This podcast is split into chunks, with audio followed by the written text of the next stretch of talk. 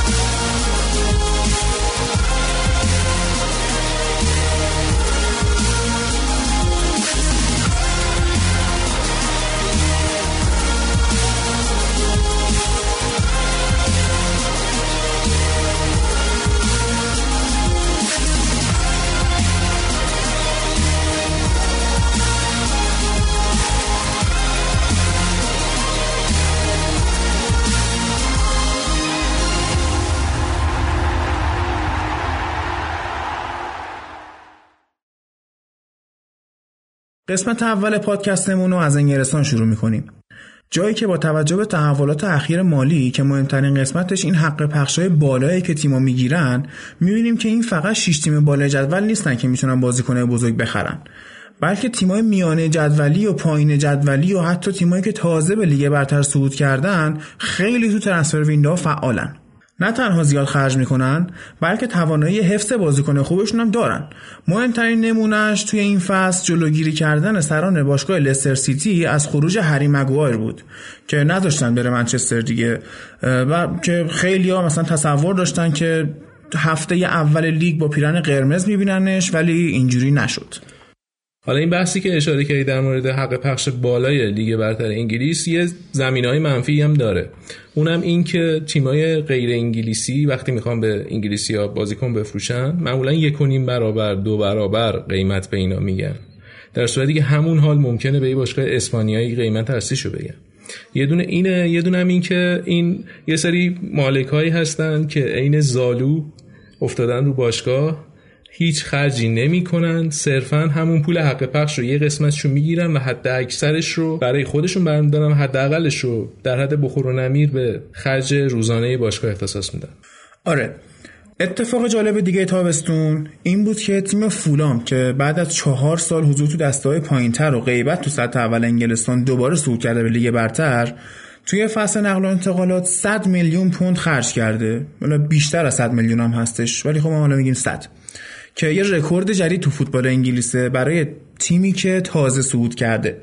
فولان بازیکنایی مثل آندر شورله و الکساندر میتروویچ رو گرفت و یکی از کارهای مهمی هم که کرد بازیکن جوان و آینده دارش یعنی رایان سسنیون رو از دست تیمای بزرگتر حفظ کرد و به هیچ پیشنهادی هم گوش نکرد. سسنیون به اعتقاد خیلی از کارشناسا داره همین راه گرت بیلو میره. یعنی فصل پیش تو چمپیونشیپ بازی رو به عنوان دفاع کناری شروع می‌کرد. ولی تو همین حین 15 تا گل می‌زنه و 6 تا پاس گل میده و 52 تا هم پاس کلیدی میده. این فصل هم که اومدن لیگ برتر عین گرت بیل یه position shift شده به جلو داره بال چپ بازی می‌کنه و به همون شکل هم حالا شماره سه رو میپوشه که جالبم هستش. فکر می‌کنم این فصل خیلی در موردش قرار بشنویم. حالا این سسنیون که میگی حتی اواخر فصل حرفش این بود که بره تیم ملی انگلیس برای جام جهانی که منتفی شد اون داستان. و نکته این بود که در مورد اینکه گفتی حفظش کردن نه تنها حفظش کردن بازیکنایی که خریدن کیفیت خیلی بالایی داشتن مثل ژان میشل سری که گزینه بارسلونا بود پارسال یا آرسنال حتی. ولی سر از فولام در آورد حالا باید ببینیم این تیم چی عذاب در میاد تو فصل آینده ولی تیم به نظر جذابی می‌رسه. البته فولام بازی اولش رو خب به پالاس باختش و نشون داد که حتی اگه 100 میلیون پوندم خرج کنی هنوز خیلی راه داری که با سطح اول فوتبال هماهنگ شی. تیم دیگه که خیلی تو پنجره نقل و انتقالات تابستانی فعال بود اورتون بود که با آوردن مارکو سیلوا که از اون مربیای خوشفکر و رد کردن یه سری بازیکنهای پا به سن گذاشتهش مثل وین رونی و اشلی ویلیامز و یه سری بازیکن دیگه که تو ترکیب تیم فیت نشده بودن و جان افتاده بودن مثل کلاسن اومد بودجه لازم واسه تزریق جون تازه‌ای به تیمش رو به دست آورد.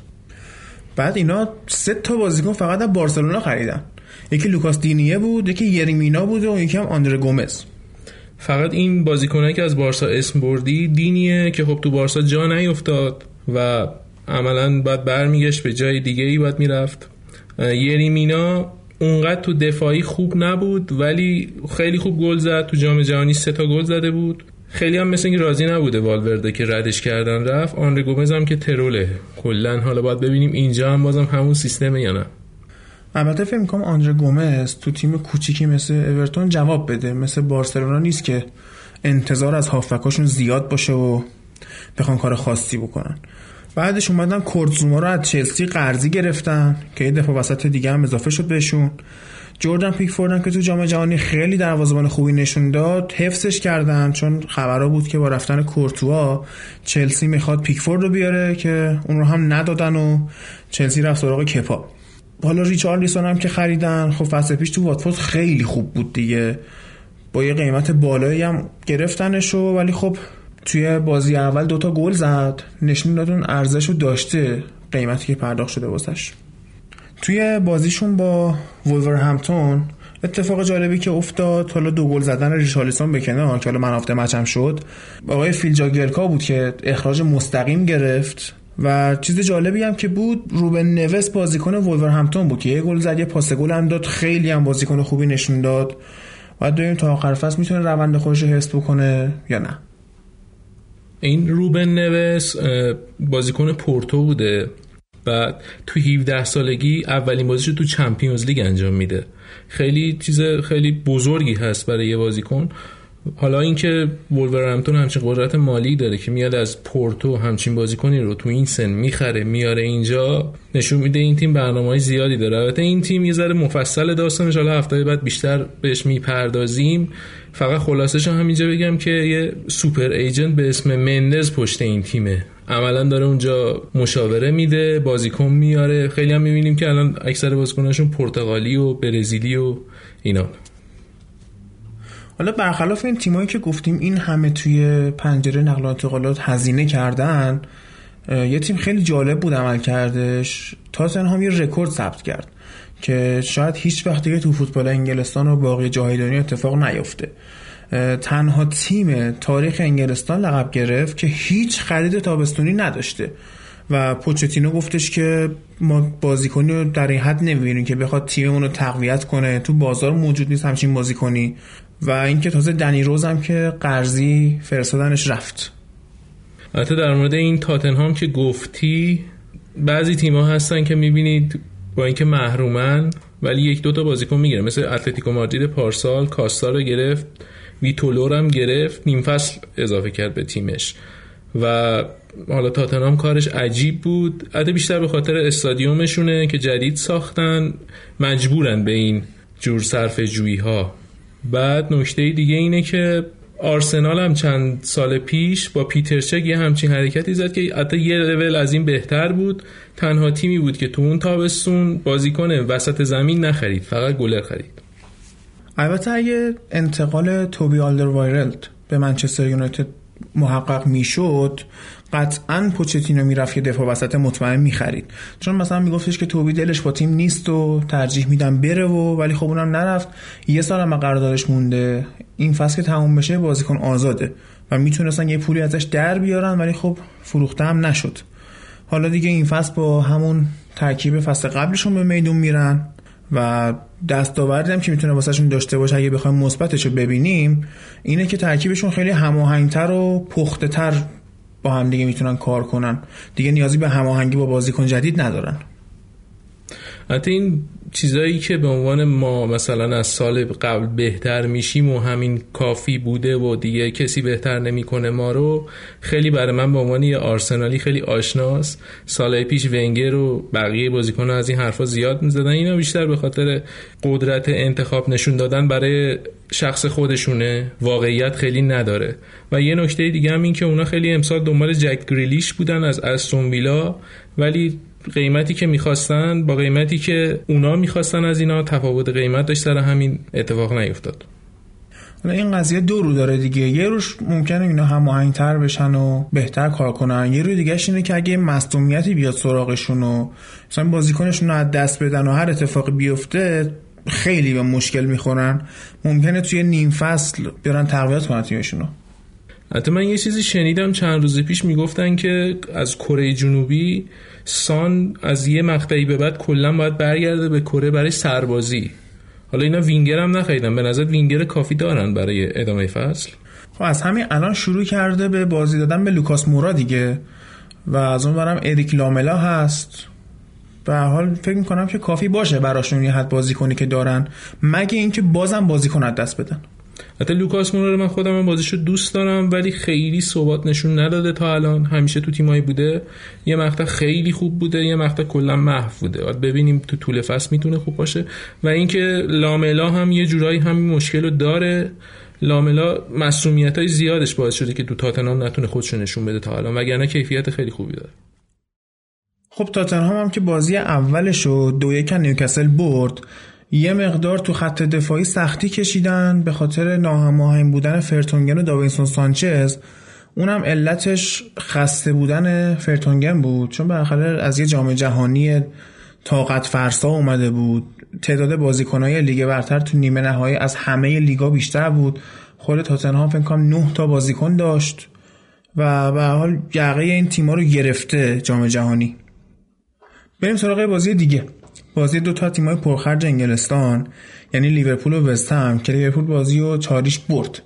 سلا تو این بازی گل زد ولی هیچ اثری از اون سلا فصل پیش نبود آماده نبود. چه روحی چه جسمی کلا از فرم خارج بود و احتمالا یه مقدار زمان باید بگذره که دوباره آماده بشه. حتی خب صلاح و امسال بیشتر می‌شناسن و بهتر می‌تونن مهارش بکنن. از مخارج وست هم, بگیم. وست هم که آقای پیگرینی آورد برای مربیگریش ترکیب اصلیش نسبت به فصل قبل نه تا تغییر داشته و تونسته از سری آ بازیکن با ارزشی مثل فیلیپ اندرسون رو بگیره. حتی این فیلیپ اندرسون چند سال پیش در آرسنال پیوستن به منچستر بود که خب قیمت بالا می‌خواستن نشد که بره. حتی بازیکن خیلی خوبیه باید ببینیم تو انگلیس جواب میده یا نه. لیورپول هم بعد اون افتضاحایی که کاریوس و مینیله به بار آوردن طاقت نیاورد و رفت الیسون بکر رو به گرونترین دروازه‌بان جهان تبدیل کرد که از اون بعد چلسی طاقت نیاورد رفت کپا آریزابالاگا رو خرید. با یه قیمت وحشتناک فکر کنم 80 میلیون خرید دیگه. بعد از اون سمت هم واسه خط میانی رفتن نبی کیتا رو گرفتن و فابینیو. حتی علاوه بر هزینه سنگینی که برای نبی پارسال کرده بودن 20 میلیون یورو دیگه هم می‌خواستن بدن که ژانویه بیارنش که لایپزیگ موافقت نکرد. بعد اینجا فابینیو هم اول دفاع راست بوده. از برزیل مندز میارتش توی رئال به عنوان پکیج. و انقدر خوب نبود که اونجا می‌گفتن که اینو به رئال انداختن. دفاع راست خوبی نبود فروختنش به موناکو رفت رفت اونجا. هافبک وسط وایساد خیلی هم خوب جواب داد و کلا اصلا branding خودش رو عوض کرد برای تیمای اروپایی. آره توی لیگ قهرمانان فکر کنم دو سال پیش بود. در کنار باکایوکو انقدر اینا توپگیری و تکل کرده بودن و سر زمین که معروف شده بودن. در مورد کیتا میشه گفت مهمترین خرید این فصل لیورپول بوده؟ حتی از الیسان مهمتر. و خیلی ها بهش میگن جانشین خلف جرارده حتی موقعی که پیوست به تیم خود استیون جرارد اومد شما رو هشت رو بهش داد و کیتان تو بازی اول نشون داد که این تعریف ها علکی نبوده. این نبی کیتا بازیکنه که اصلا پست هافک دفاعی رو باز تعریف می‌کنه به خاطر اون تکنیک و قدرت پاستهی و دید بالایی که داره و خیلی کار بیشتری از یه هافک دفاعی ازش برمیاد. نمیشه به اون پست محدودش کرد. اگرم خوششانس باشه و مصدوم نشه مثل پارسال چمبرلین می‌تونه یکم مهره های کلیدی حتی واسه قهرمانی لیورپول باشه. البته اگه سیتی بذاره. حتی تیم خیلی خوبی دارن برای امسال ولی همه جا تقریبا شانس دوم حساب میشن. انقدر که سیتی قدرتمنده. حالا من اینجا داخل پرانتزی توضیح بدم. اکثر هفته های لیگ انگلستان یه بازی خیلی مهم داره. بعضیا بهش میگن گل بازی ها بعضیا میگن مثلا match of week یا خیلی اسمای دیگه. ما بهش میگیم main event و خب این main event ها رو ما خیلی مفصل تر بهشون می‌پردازیم که شامل بازی 7 تا تیم بالای جدولی با هم دیگه میشه منتها خب این سیستم توی انگلیس هست. تو لیگای دیگه ما این نزدیکی قدرت تیم‌های بالای جدول رو نداریم. اکثرا تک قطبی یا دو قطبی هن. به خاطر همین این حجم بازی مهم ندارن. به خاطر همین کمتر پیش میاد که بازیاشون این شکلی مفصل بررسی بشه. از یه طرف هم مثلا ما لیگ فرانسه رو داریم که خیلی واسه کسی اهمیتی نداره. ما هم تو پادکست زیاد اشاره نمی کنیم بهش مگه اینکه خیلی اتفاق خارق العاده تو این لیگ بیفته Mares. That post is Sterling. Bellerin with the header falls to Mendy. Sterling again. Still Sterling. That's Genduzi. Raheem Sterling takes a deflection and into the back of the net. حالا از سیتی صحبت کردیم. این هفته سیتی با آرسنال بازی داشت. ولی قبل اینکه به اون بازی بپردازیم جا داره بگیم که توی سوپرکاپ انگلستان یا همون Community Shield چلسی اومدن توی بازی تقریبا بی دردسر بردن و ماوریتسیو ساری فهمید که همچین جای آسونی هم نیومده و به قولی اون مشت محکم و تو انگلستان محکم خورد. اما بازی سیتی با آرسنال. آرسنال برخلاف 22 سال گذشته دیگه ونگر رو روی نیمکت خودش نمی‌بینه. البته خب برخلاف الکس فرگوسن دل کسی واسه ونگر تنگ نمیشه. الان به جای آرسن ونگر اونای امری اومده و امری هم توی قدم اولش با همون زمین سفتی که ماریتیو ساری برخورد کرده بود برخورد می‌کنه. می‌خوره به سیتی. و خب بازی رو هم میبازه و تاکتیکایی هم که استفاده می‌کنه باعث میشه که آرسنال جدیدی رو ببینیم ما نسبت به آرسنال ونگر. ولی خب این تاکتیک خوراک تیمای گواردیولاست دیگه. یعنی اصلا دوست داره که تیم مقابلش این شکلی بازی کنه جلوش. در مورد اون زمین سخت گفتی اصلا آرسنال و سیتی الان انقدر فاصلهشون زیاده. حتی اگه سیستم دیگه هم میذاشت احتمال زیاد میباخت. و چه خوب که حداقل سیستم خودش رو اومد تلاش کرد که جلوی قوی ترین تیم لیگ بازی بکنه تا ببینه که نقطه ضعفاشون چیه که جلوی بقیه راحت‌تر باشه.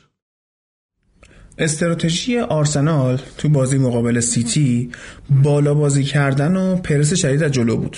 به طوری که خیلی از دقایقی که سیتی مالک توپ بود مدافع آرسنال حتی از خط وسط زمین واسه پرس رد می شدن ولی مشکلشون کجا بود؟ اینجا بود که دفاع وسطاشون به خصوص سوکراتیس خیلی کنده و جا میمونه تو فرار و دریبل می‌خوره. سیتی هم که تیم سرعتیه و قشنگ می‌تونه ضربه بزنه. یه مشکل دیگه هم که آرسنال داشت محبودن اوزیل اصل همیشه تو بازی های بزرگ بود که نه تو پرس شرکت می‌کنه نه توپگیری بکنه. اصلا نیستش انگار انگار تیم ده نفر است. یه مشکل دیگه هم که جدیدن ایجاد شده براشون اینه که آقای میخیتاریان هم پرس نمی‌کنه و عملا موقع دفاع کردن آرسنال نه نفره میشه. حتی موقعی اینکه می‌خوان از خط دفاع بازی رو شروع کنن باز هم میخیتاریان و اوزیل عقب نمیان توپگیری کنن پخش کنن option بدن به مدافع واسه توپگیری و غیره. اصلا دلیل جدایی میخیتاریان از, از منچستر یونایتد همین بود. که مورینیو ازش وظایف دفاعی می‌خواست. نه می‌گفت نمی‌خوام. می‌خوام برم تیمی که حمله کنه و از این داستانا. حتی میخیتاریان پارسال یه یکی دو ماهی خیلی خوب بود. ولی امسال انگار مثلا به سیستم مربی جدید نمی‌خوره. و یه مشکلی هم که هست این اوزیل و مخیتاریان تداخل وظایف دارن موقعی که آرسنال توپ داره. و یه جورایی پست ده بین این دوتا تقسیم شده و برای هیچ کدوم نیست عملا. سر همین این مشکل درست کرده برای آرسنال باید اینو حلش بکنن. و یه مشکلی هم که هست همون چیزی که گفتی اوزیل یه جورایی اینا پارسال مجبور شدن باهاش تمدید بکنن. به خاطر برندشون مجبور شدن یکی بین اوزیل یا الکسیس رو نگه دارن که اوزیل به نظر اون موقع آدم درست می اومد به خاطر برندشون اونو نگه داشتن ولی الان شده یه سردرد 300 هزار پوندی برای امری که مجبور اینو بالاخره ازش بازی بگیره. واقعا الکسیس یه مقدار یاقی تر بود که تصمیم گرفتن ردش کنم بره. اینکه آره الکسیس کلا از موقعی که رفتش آرسنال خوشحالتر بود بازیکناش. حالا کاری ندارم که نتیجه بهتر گرفتن یا نه. اصلا اون هفته اول می‌دیدی انگار مثلا یه چیزی آزاد شده اونجا. یه بازیکن خوبی بود ولی خب اروگنت بود خودشو خیلی می‌گرفت. متکبر بود. آره. بعد سر همین بقیه دوستش نداشتن به مرور این ویژگیش غالب شد تو رخکن. جفت این تیما به بازی سازی از خط دفاع علاقه دارن و جفتشون شروع بازیشون اینه که دوتا دفاع وسطشون میاد عقب هافک دفاعی میاد عقب وای میسه بین دو تا دفاع دروازه‌بانشون توپو پخش می‌کنه و شروع می‌کنن به پایه حمله رو ریختن. منتها تفاوتشون چیه؟ اینه که بازیکنهای سیتی وقتی دفاع توپو می‌گیره پاس میده به دفاع بغلیش یا به هافبک دفاعی اینا شروع می‌کنن در طول زمین حرکت کردن به همدیگه option برای پاسکاری میدن. ولی آرسنالیا این کارو نمی‌کنن به همون علت که گفتم یعنی هافبکاشون میخیتاریان و اوزیل عقب نمیان که بخوان توپ پخش کنن. به خاطر همین بهش میگن که دچار هورس شو ایفکت میشن یا همون اثر نعل اسبی. عین یه نعل اسب همینجوری به قولی دایره ای شروع می‌کنن به خودشون پاس دادن تا آخرش هم تحت پرس توپو از دست میدن و جلوی سیتی هم که سوتی بدی گلشون رو می‌زنن. حالا این نکته ای که گفتی آرسنال مدافع خوبی نداره برای اجرای این نقشه خود امری هم راضی نبود. آخر نقل و انتقالات می‌خواست یه مدافع بگیره. حتی اون مدافعی که تو گزینه هاشون بود به اسم ویدا به نظر من نمی‌تونست این مشکل رو درست بکنه یعنی حلش بکنه. و نکته دیگه اینه که اینا یه گلر جدید خریدن به اسم برنلنو. که گفته میشه بازی با پاش جوریه که امری به درد سیستمش می‌خوره. منتها چون تازه اومده باشگاه و گویا بدنی اونقدر آماده نیست که بتونه فیکس باشه فعلا پیتر چک اوایل فصل رو هست تا اون آداپته بشه. احتمالا تو لیگ اروپا اول بهش بازی بدن تا اواسط فصل احتمالا پیتر چک بیشتر بازی بکنه بعدش برعکس بشه. یعنی با این تفاصیل چک رفتنی آخر فصل؟ رفتنی نمی‌دونم ولی شاید بخواد بمونه به عنوان گلر دوم. باید ببینیم بعدا خودش چی می‌خواد. ولی گلر اول آرسنال وقتی 25 میلیون یورو پول میدی برای یه گلر بعید می‌دونم برای نیمکت خریده باشن همچین گلریو. چکم تو شرایطی نیست که بخواد ذخیره وایسته هنوز توی سنیه که مثلا دوست داره که دروازه‌بان فیکس باشه و شاید ترجیح بده که بره. اون احتمالا سر خانوادهش شاید یه تیم لندنی دیگه. ولی اون که میگی چک خیلی گلر خوبیه ولی بازی با پاش اصلا خوب نیست. اون صحنه مفتزهانه هم که دیدن اگه اونایی که بازی دیدن نزدیک بود بزنه تو گل خودش چه گلی هم می‌شد؟ کمدی سیاه می‌شد برای طرفدار آرسنال. در مورد ضعفای آرسنال خیلی میشه صحبت کرد تو این بازی. حالا کن بودن دفاع رو که گفتیم یا محو بودن هافبک ها یه مسئله که از از نیم فصل پارسال هم ما دیدیم آقای اوبامیان چرا هدفگیریاش اینجوریه؟ چرا تارگت رو پیدا نمی‌کنه؟ تو دورتموند اصلا اینطوری نبود. حتی تو دورتموند هم اینجوری بود حتی مخیتاریان هم اینجوری بود. اونجا که گل بازیاشون مثلا مخیتاریان جلوی رئال سال 2014 دو سه تا گل خالی و زد بیرون که همون رئال توی چمپیونز لیگ نگه داشت. اگه اونو گل می‌کرد شد الان اصلا کلا داستان رئال تو این 4 5 سال یه چیز دیگه می‌شد. اوبامیانگ هم گل زیاد خراب می‌کنه منتها هم زیاد می‌زنه. سر همین نمیشه خیلی جزو بازیکنهای بد دونستش نمیشه جزو بازیکنهای خوب دونستش. اون وسط هاست یه خورده سخت قضاوت در موردش. حالا من یه نکته مثبتی که دیدم تو آرسنال امری این بود که به این هافبک 19 ساله گندوزی. خیلی خوب اعتماد داره می‌ذاره تو زمین. یعنی حتی لوکاس توریرای هم که خرید رو نذاشت تصمیم گرفت به گندوزی اعتماد کنه. اونم خیلی شجاعانه و سفت بازی می‌کنه. هرچند رو گلی که استرلینگ زد مقصر بود. ولی خب نمیشه گرفت پی بچه 19 ساله که تازه اومده تو این فضا و تو اون بازی سنگین debut شو داره برگزار می‌کنه و بالاخره سوتی میده. ولی خیلی خوب بود. حتی این بازیکن رو بیشتر من شنیدم گوندوزی میگن. حالا سوای اسمش این پارسال توی لوریان بازی می‌کرده توی لیگ دوی فرانسه. بعد خیلی بازیکن پرتلاشیه گویا و حتی خیلی از چالش لذت می‌بره. جوری که مثلا یه بازی اینو خواستن بکشن بیرون شاکی میشه با اون بازیکن دست نمیده از اون ور میره بیرون بعد مورد تنبیه انضباطی قرار می‌گیره.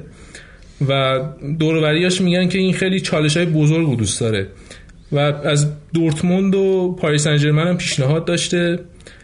همین سون میسلینتات که الان مدیر آرسناله برای دورتموند شناساییش کرده بود و دورتموندیا با اینکه میسلینتات اونجا نبود بازم میخواستنش. ولی برای آرسنال گرفتش. خیلی بازیکن مسئولیت پذیریه دوست داره در جریان بازی باشه. دیدیم که تو بازی هم خودشو قایم نمی‌کرد. میومد توپ می‌گرفت. با اینکه از دستم می‌داد به خاطر ناشیگریش که خب بعد خیلی سخته از دست دو فرانسه لیگ برتر جلوی منچستر سیتی یکی از بهترین تیم‌های اروپا شوخی نیست. اینجوری بازی کردن و خودتو مخفی نکردن معلومه یه روحیه خیلی خوبی رو داره. دل آرسنالیا رو برده و امیدوارن که یه پاتیک ویرایی چیزی در آینده داشته باشن با این بازیکن. قیافش هم که خیلی از دور مشخصه. قشنگ تو چشه و میشه قشنگ در نظر گرفتش. ما در مورد ویروس بازی ملی صحبت کردیم و اینکه بازیکنان جام جهانی بودن خسته و ناآماده برگشتن. یکیشون کوین دیبروینه بود که هم دیر به تمرین سیتی اضافه شد هم وقتی اومد یه ده دقیقه فکر کنم جلو چلسی بازی کرد. یه 20 دقیقه نیم ساعتی هم جلو آرسنال بازی کرده و دو سه روز بعدش هم که توی تمرینای خود سیتی مصدوم شد سه ماه اول فصل رو از دست داد. و ضربه زد به تیمش ولی باز دیدیم که سیتی حتی بدون دیبروینه هم فوق است. حالا این چیزی که گفتی توی سیتی چون خیلی رقابت برای جایگاه خیلی شدیده گویا یه سری از بازیکنایی که می‌تونستن بیشترم استراحت بکنن مثلا سه چهار روز یا یه هفته از تعطیلاتشون زدن زودتر اومدن به تمرین تا بتونن زودتر تمرین کنن زودتر برگردن به تیم تا جایگاهشون رو از دست ندن. بعدا سخت میشه گرفتنش. خریدی هم که سیتی کرده ریاض محرز یه وینگر خیلی خوبه یه سال بهترین بازیکن لیگ برتر شده و تو اون پست وینگر هم که الان یه ترافیک شدیدی دارن اونجا که دیگه اصلا از همه بدتره. آره اینا که گفتی زودتر برگشتن میشه از جملهشون کایل واکر و جان استونز رو گفت. بعد این خیلی جالبه من دوست دارم بدونم بالا جدای از این رقابت و اینها گواردیولا چه روحیه ای تونسته به تیمش تزریق کنه که اینا تعطیلات رو ول کنن بیان سر کار چون هیچکی دوست نداره کار کنه همه دوستان تفریح کنن. ولی چی کار کرده که اینا برگشتن؟ ساده ترین چیزی که میشه گفت اینه که اونا دارن از کارشون لذت می‌برن. هر هفته دارن تلاش می‌کنن در کنار هم دیگه می‌دونن که بهشون بازی می‌رسه چرخشی بازی می‌کنن. و اینکه یه چیزی من توی پادکست خارجی میشنیدم می‌گفتن که وقتی که توی پیش فصل جوونا رو بیشتر برده بود با خودش می‌گفتن یه چند تا از این گزارشگری آمریکایی. می‌گفتن که پپ جوری با بازیکنای جوون صحبت می‌کنه. انگار داره با مثلا آگوئرو صحبت می‌کنه. براش اصلا فرقی نداره. اون بازیکن از جوانان اومده جوری با اون رفتار می‌کنه انگار تو می‌تونی سال بعد مثلا بیای جای این. این روحیه خب بقیه هم می‌بینن جدی می‌گیرن کارو می‌دونن که جا برای ول کردن تمرین و شل و صف کردن و این داستان ها نیست. صف میان سر کار و اینجوری میشه که یه باشگاه کامل اصلا سطحش رو با بقیه جدا می‌کنه. آره حتی اون فیل فودن جوون رو هم توی کامیونیتی شیل جلوی چلسی فیکس بازی داد. خیلی خوبم بازی کرد. باید ببینیم که در آینده چه نقشی می‌تونه تو این تیم داشته باشه. به نظرت می‌تونه فودن مثلا بره قرضی جا بازی کنه؟ برگرده. من نمی‌دونم چرا اینو قرضی نمیدن. مثلا نگهش داشتن. چند دقیقه آخر بازی بازی میدن. ولی اگه مثلا یه تیم وسط جدولی بره قشنگ فیکسه. خب ببین من خیلی از گواردیولا سراغ ندارم که علاقه داشته باشه بازیکن قرض بده. چون به نظرم روی اون سیستم کاری و سیستم بازی که خودش تو ذهنش داره وسواس داره. دلش نمی‌خواد بازیکناش با یه سیستم دیگه ای مچ بشن که اگه دوباره قرارداد قرضیش تموم شد می‌خواست برگرده باز باید وقت بذاره کار کنه روش دوباره با این سیستم هماهنگش کنه ترجیح تو همین سیستم بمونه خورد خورد بهش بازی بده تا اینکه آماده فیکس بودن بشه. حتی تیمای خیلی کمی هستن که با این سبک شبیه این سبک بازی بکنن. مثلا خود آرسنال که وینگرم نداشت دنبال عثمان دمبله بود که نتونستن بگیرنش. شاید توی همچین تیمایی اونقدر تفاوت سبک نداشته باشه که انقدر اذیت بکنه. آره ولی تیمای دیگه اون تشنگی سیتی واسه پیروزی رو ندارن. اون اتشی که هی می‌خوان گل بزنن ول نمی‌کنن. تا دقیقه 90 من پارسال یادمه. بنجامین مندی قبل از اینکه اون مصدومیت بیاد سراغش 5 6 بازی فیکس بود. بعد تو مثلا تو بازی ششم دقیقه 93 یهو می‌دیدی استارت زد که هیچکی بهش نمی‌رسید. همچین سطح انرژی و نگه داشتن واقعا هنر می‌خواد. تو تیمای دیگه شاید نباشه این قضیه. حالا از مندی گفتم. مندی خودش تو این بازی دو تا پاس گل داد و خیلی خوب بازی کرد. کمان که چند تا توپم لو داد و شاید می‌تونست که خطرساز بشه برای تیمش. آخر بازی هم گوردیولا مصاحبه کرده بود گفته بود که مندی شما تو تیمتون دارید. میگید عجب بازیکنیه چقدر خوبه یه موقع دوست بکشیدش. بعد گفته بود به نظر من خیلی بازیکن خوبیه به شرطی که سرش از این اینترنت کوفتی بیاره بیرون. که به من هست این که این صحبت گواردیولا رو باشگاه سیتی توییت کرد. اولین کامنتی که اومد از خود مندی بود که نوشته بود باشه قول میدم این کار انجام بدم. یعنی اون موقع هم آویزون بوده پای توییتر رو داشته میخونده. حتی اینکه میگی الان شده بلای جون فوتبالیستای امروز تنها چیزی که میشه بهش امیدوار بود بتونن یه تمایز و یه تقسیم بندی خوبی داشته باشن که این دخالت نده توی فکر بازیشون رو خراب نکنه اونو. همینم فکر می‌کنم کافی باشه برای تیما اما بریم برسیم به چلسی و موریتسیو ساری. گفتیم که تو بازی اول به سیتی باخت و فکر کنم رفت بعدش کلی هم سیگار کشید و تا بره فکر کنه ببینه تو انگلستان چیکار باید بکنه. فکراشو کرد و اومد هادرسفیلد و سه هیچ برد. مثلا یه سری نکته ها داشت. اینکه از سال 2004 به بعد بجز یه تایمی که کوتاه البته آنجلوتی مربی چلسی بود ما داریم چلسی رو در حال حمله کردن می‌بینیم. به جای اون دفاع کردن های اتوبوسی و معروف و و اصلا داره بین میره اون سیستمشون. خود آقای ساری هم گفته دو سه ماه زمان می‌بره تا چلسی منو ببینید که فکر کنم می‌خواد همون سیستم ناپولی پیاده کنه توش. و بالاخره بعد اون default های ذهنی که بازیکنان روی reactive بودن داشتن پاک بشه و برای همینم آقای ساری یکی از مهمترین بازیکنهای طول دوران مربیگریش. یعنی جورجینیو رو خیلی مورینیو استایل رابطه پدر پسری از ناپولی برداشت به خودش آورد و وسط زمین رو داد دستش. حالا اینکه گفتی یه کنایه ای زده بود. اون دلارنتیس مدیر ناپولی گفته بود اگه به ساری اجازه می‌دادم که از تیم ما خرید داشته باشه کل تیم رو با خودش می‌برد. در مورد اون چلسی که گفتی یه دوره ای هم بعد از اون دی متئو که قهرمان اروپا شدن همیشه رویای آبراموویچ بوده که تیمش هجومی باشه. ولی خب پایه اول خشت اول با مورینیو زد و نتونست اونو عوض بکنه. تو اون دوره هم که ویاشبوهاش آورده بود این تیمی که ذهنیتش دفاعی بود هجومی چیده شد که اصلا خیلی افتضاح بود. باختای خیلی بدی داشتن مثلا به آرسنال یادم پنج باختن یه بار. که اون نتیجه هم که پنج شد یه چند تا نتیجه اونجوری دیگه هم برای چلسی رقم خورد و آخرش هم اخراج کردن اون مربی رو. نشون داد که همچین مربی با اون ذهنیت تو چلسی فعلا جواب نمیده. حالا شاید این بازیکن‌ها با اون بازیکن‌ها خیلی فرق دارن. یه مقدار ذهنیت تیم متفاوت تره راحت تر از اون تیمی که بیسش مورینیو گذاشته بود بشه عوضشون کرد. ولی خب ببینیم این دو سه ماه چی جوری میگذره و آبرامویچ حتی آبرامویچ هم خیلی نشون نده که به تیم علاقه داره تو این چند ماه اخیر بعد از داستان سیاسی که پیش اومده بین بریتانیا و روسیه. ولی حالا باید ببینیم دیگه چی جوری اون صبر آبرامویچ میگذره می‌ذاره همچین اتفاقی بیفته یا نه. نه این جورجینیوی که با خودش آورده یه سری ویژگی جدید به چلسی اضافه می‌کنه که چلسی نداشته همچین بازیکنی که این از اون از هافبک های هولدینگیه که براش مهم نیست بشینه عقب. با این میسه جریان بازی رو نگاه می‌کنه بازی بدون توپ سعی می‌کنه انجام بده و ریتم بازی رو کنترل می‌کنه پاسای کلیدی میده.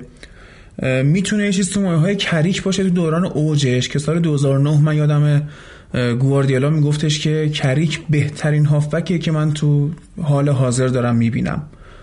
من هافبک هولدینگ نه حالا هافبک وسط مثل جاوی و اسکولز اینا نه. یک نکته دیگه هم که داره اومدن جورجینیو اینه که انگولو کانته خیلی آزاد شده. توی هجوما شرکت می‌کنه گل زد و توپگیری می‌کنه جلو. پرست جلو رو خیلی خوب می‌تونه انجام بده. و چلسی داره میره که تیم ترسناک بشه با موریتسیو ساری. ولی کماکان این یه مشکل داره که خط دفاعیش خیلی کند و پیر و آسیب پذیر شده.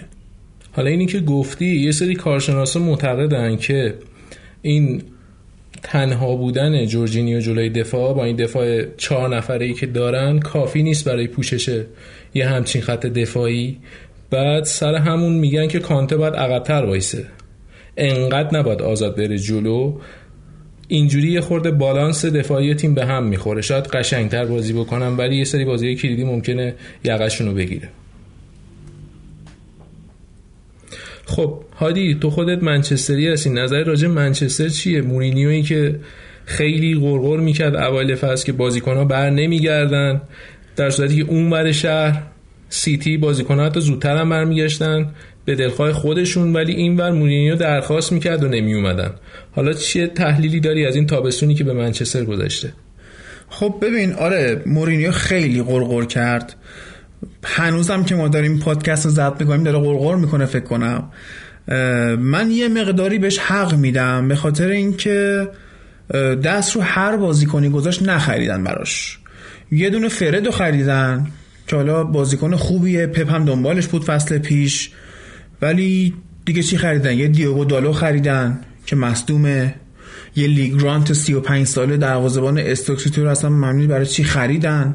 ما وقتی خودمون مثلا گلر ذخیر جوئل پریرا داریم نمی‌دونم هستن بالاخره گلرها. چرا اصلا لیگرانت رو رفتن خریدن؟ تیم تو پست دفاع وسط دفاع راست وینگ راست و مهاجم باید تقویت می‌شد نکردن این کارو. حالا این چیزی که گفتی یه موردی رو میاره جلو اونم این سندروم سال سوم مورینیوه. سوای اون خرجی که مورینیو تو این سالا کرده چند صد میلیون پوند شاید مثلا شاید واقعیت رو بخوایم بگیم 70 درصد خرج سیتی بوده که کم هم نیست همچین رقمی. ولی چیزی که دارن به عنوان محصول ارائه میدن واقعا غیر قابل تحمل به عنوان یه بیننده. سر همین شاید وودوارد پیش خودش فکر می‌کنه که خرج کردن برای سیستمی که جذاب نیست و قرارم نیست جذاب بشه و شاید مورینیوی دیگه نباشه در آینده نزدیک سودی نداره. خب ببین گری نویل یه حرفی زد گفتش که شما وقتی خودتون رفتید یه آدمی مثل مورینیو رو آوردید و می‌دونستید سیستم فوتبالش اینه باید ابزارش براش بخرید. مورینیو آدمیه که اگر اون ابزاری که می‌خواد کامل داشته باشه نتیجه ای که ازش می‌خواید و می‌گیره. اما وقتی نمی‌خرید و طرف شاکیه ببین وقتی فرگوسن رفت میراسی که به جا گذاشت برای مربی بعدی یه تیم پا به گذاشته ای بود که هیچ کاری نمی‌شد باش کرد. یعنی خودش هم توی فصل آخرش مشکل خورده بود که نیم فصلش رفت. آقای اسکولز از بازنشستگی برگردوند. یعنی چی؟ یعنی شما یه هافبک وسط تربیت نکردی واسه آینده. واسه مربی بعدی هیچی نذاشتی. تو خط دفاعی فردیناند و ویدیچ و اورایی رو گذاشتی که همشون رفتن. 33 سال این بود 32 سال اون بود. خب بعدش آقای دیوید مویس اومد که یه توهینی هم به خط دفاعی منچستر کرده بود. از اورتون که اومد یه روز برگشت به ویدیچ و فردینان گفتش که برید فیلم بازی های فیلجا گرکای من رو نگاه کنید از اون دفاع کردن یاد بگیرید.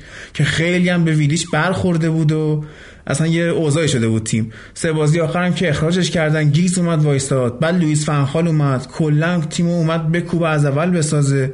یه سری خرید کرد که بعد اینکه فنخال هم اخراج شد. مورینیو اومد چهار پنج تا پنجره نقل و انتقالاتی نیاز داشت تا اون اشتباه های فنخال رو جبران کنه. بازیکنه به درد نخور درجه دویی که مثل بلیند مثل آندر هررا مثل چه می‌دونم دارمیان اینا در حد این باشگاه نیستن. وقتی اومدن باید تخلیه بشن و اینا تخلیه نشدن.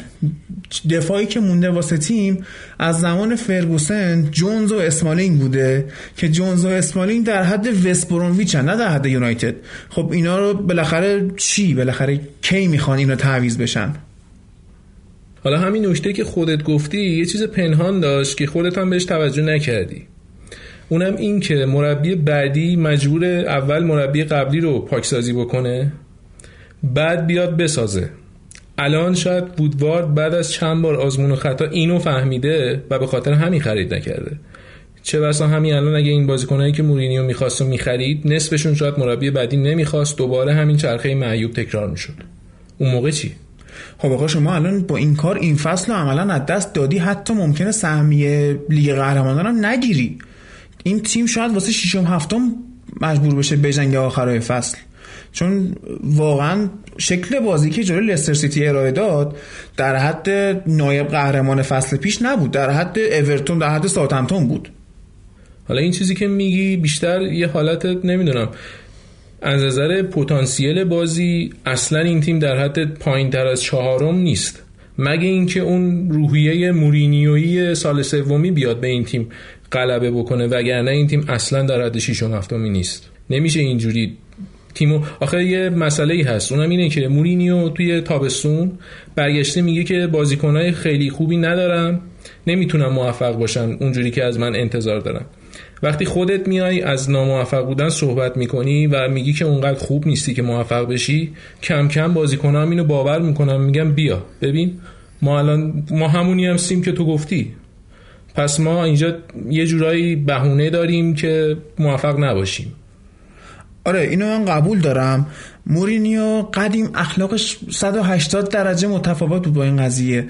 وقتی می‌دید تیمش داره دچار حاشیه میشه شروع می‌کرد علیه یه مربی مصاحبه می‌کرد به ونگر گیر می‌داد به یکی دیگه گیر می‌داد. حاشیه ها رو میریخ رو خودش تیمش تو سکوت کارشو بکنه. اما الان داره حاشیه ها رو میرزه تو تیمش. حالا این چیزی که گفتی این عملا خیلی وقته که شروع شده. از اون شاید سال آخرش تو رئال به اینور این داستان شروع شده. حالا اونجا چه اتفاقایی افتاده که این مورینیو دیگه اون مورینیو قبلی نیست؟ نمی‌دونم. کاراکتر رئال اونجا چه تاثیر روی این گذاشته یا این رو رئال؟ که بعد از اون حتی تو چلسی هم دیدیم که بازم خیلی زود به این سیستم افتاد. به این دور افتاد. تو منچستر یونایتد هم حتی پارسال یا تابستون برگشته بعد از قهرمانی پوگبا میگه امیدواریم که بتونه برای منچستر هم همچین چیزی ارائه بده. یعنی عملا انداختش کردن پوگبا این داستانه در صورتی که این یه جاده دو طرفه است. هیچ وقت نمیشه کاملا مربی رو مقصر دونست نه کاملا بازیکن رو. آره ببین پوگبا یه بازیکن به نظر من لوسه. اصلا از اون دست بازیکنایی نیست که بگی اینا تافن و نمی‌دونم خودشون از پس خودشون برمیان روحیشون انقدر قویه که هیچی روشون تاثیر نمی‌ذاره. یه کسایی مثل رویکین مثل اسکولز شخصیتی که تو این باشگاه بودن خب پوگبا از نظر روحی روانی حتی بند کفش اونا هم نمیشه. خب پوگبا توی تیمی راحت تره که مثل تیم ملی فرانسه مربیش دیدی دشان باشه. لیلی به لالاش بذاره لوسش کنه نازش کنه بگه هر کار دوست داری بکن. آزادش بذاره تو زمین. مورینیو این کارو نمی‌کنه. خب علت هم داره وقتی که شما دفاع ضعیفن وقتی که اون کسی که می‌خوای نداری میگی واسم هری مگوایر رو بخرید. میگی توبی آلدروایرل رو بخرید. میگی نمی‌دونم حتی سراغ یریمینا میری و این رو هم برات نمی‌خرن. سالهای پیش هم خریداری نشده کماکان داشتی با جونز و اسمالینگ بازی می‌کردی. اریک بایی خوبی که خریدی افتاده دو دور مصدومیت لیندلوفی که خریدی تو این زیر فشار این لیگ جواب نداده. خب تو مجبوری آزادی عمل از پوگبا بگیری. مجبور میشی پوگبا رو بذاری پست 6 به جای اینکه بازیکن آزاد باشه و مثل فرانسه. عملکرد درخشانی داشت تو فرانسه. ولی توی منچستر یونایتد نه تنها آزادی عمل گرفته شده ازش بلکه به خاطر اینکه حس می‌کنه محدود شده حتی یه پاس درست نمیده میاد علکی اقدام به دیریب می‌کنه جایی که نیاز نیست سرعت بازی رو می‌گیره ریتم رو می‌کشه تو نبردا شرکت نمی‌کنه تو دفاع شرکت نمی‌کنه. وقتی تو شما توی تیم مورینیو بازی می‌کنی باید تو کار دفاع شرکت کنی. چطوری که لوکاکو میاد عقب دفاع می‌کنه؟ هر جا نیاز باشه میره اصلا وینگ راست وای میسه. موقع کورنرا میاد عقب نمی‌دونم موقع کاشته ها همیشه عقبه. بعد استارت می‌زنه میره جلو همونو گل می‌کنه. ولی پوگبا چی؟ این تلاشا رو می‌کنه؟ نه. ماها هم خیلی خودمون از پوگبا شاکیم. درسته پوگبا خودشم مورینیو شاکیه. ولی تو مربیت هر کی هم باشه قرار نیست زمین کم فروشی کنی. خب اینجا چند تا بحث مطرح است تو این حرفی که زدی. در مورد بازیکنهای قدیمی و جدید که فرقشون رو گفتی الان اکثر فوتبالیست های جدید اینجوری شدن. فقط مال پویبا نیست. یه نکته ای که اینجا شاید بشه بهش اشاره کرد اینه که بهتر مربیای که الان بالا سر تیما هستن روی کرد جدید داشته باشن. دیگه اینا رو نمیشه با ذهنیتی که با لمپارد و دروگبا صحبت می‌کردی با با صحبت بکنی. یه ذره باید لیلی به لالاشون بذاری خورده این از این داستان. بعد اون نکته که راجب دشان گفتی یه بعد از دو تا بازی اول تو فرانسه نمی‌دونم کدوم بازیکن بود مصاحبه کرده بود. گفته بود که پویگا باید یه خورده بیشتر به خودش بیاد عقبتر باشه یه خورده بازی گوشی رو کنار بذاره. پویگا هم اومد این کار رو کرد. چهار پنج تا بازی مونده رو کامل متمرکز بازی کرد. بعد به قهرمانی رسیدن منتها پویگا ذهنیت هجومی داره. و تحمل یه تورنمنت شاید 7 تا بازی رو داره که اونجوری بازی کنه. ولی برای 40 تا بازی در فصل همچین ذهنیتی نداره که اونقدر عقب بشینه. در مورد عقب نشستن پوگبا که گفته بودی یه نکته دیگه هم هست. اینکه تو فرانسه کانته هم باهاش بود ولی توی منچستر عملا کانته منچستر باید پوگبا باشه. نه کاراکترشو داره نه شبیه اون می‌تونه بازی بکنه. و نکته دیگه هم اینه که پوگبا الان این پوگبا نیست. قبلا هم همین پوگبا بود. تو یوونتوس هم اگه بازیشو دقت می‌کردی خوره بازی داشت توپو لو می‌داد چون اونجا مثلا آزادم بود. بازم زیاد توپو خراب می‌کرد. سر همین یوونتوسیا خیلی هم ناراحت نشدن که این رفت. ولی تو منچستر یه انتظارات عجیب و غریبی بود. منچستر یه چند سال بود ناکام بود. دنبال یه چهره میگشتن و سریع اونو بردن بالا.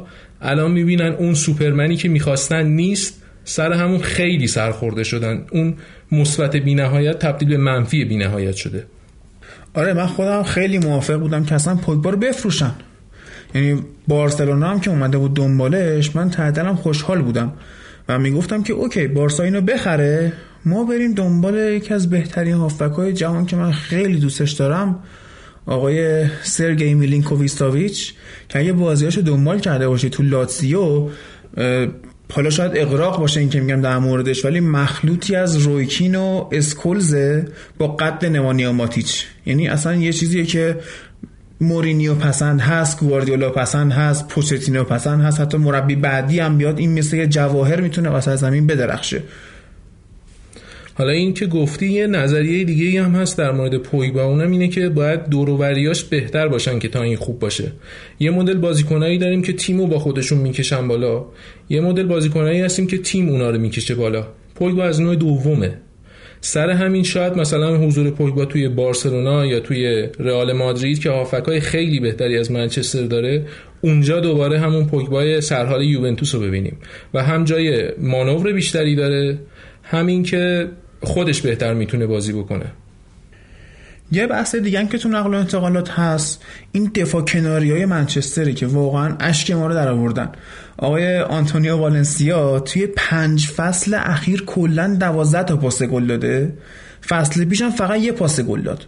بعد دفاع چپ هم که از اون سالی که لوکشا مصدوم شد و به اوج برنگشت ما چیکار کردیم؟ یا بیلیند رو گذاشتیم یا روخو رو گذاشتیم یا تازه اشلیانگ پیر از اینا بهتر بوده.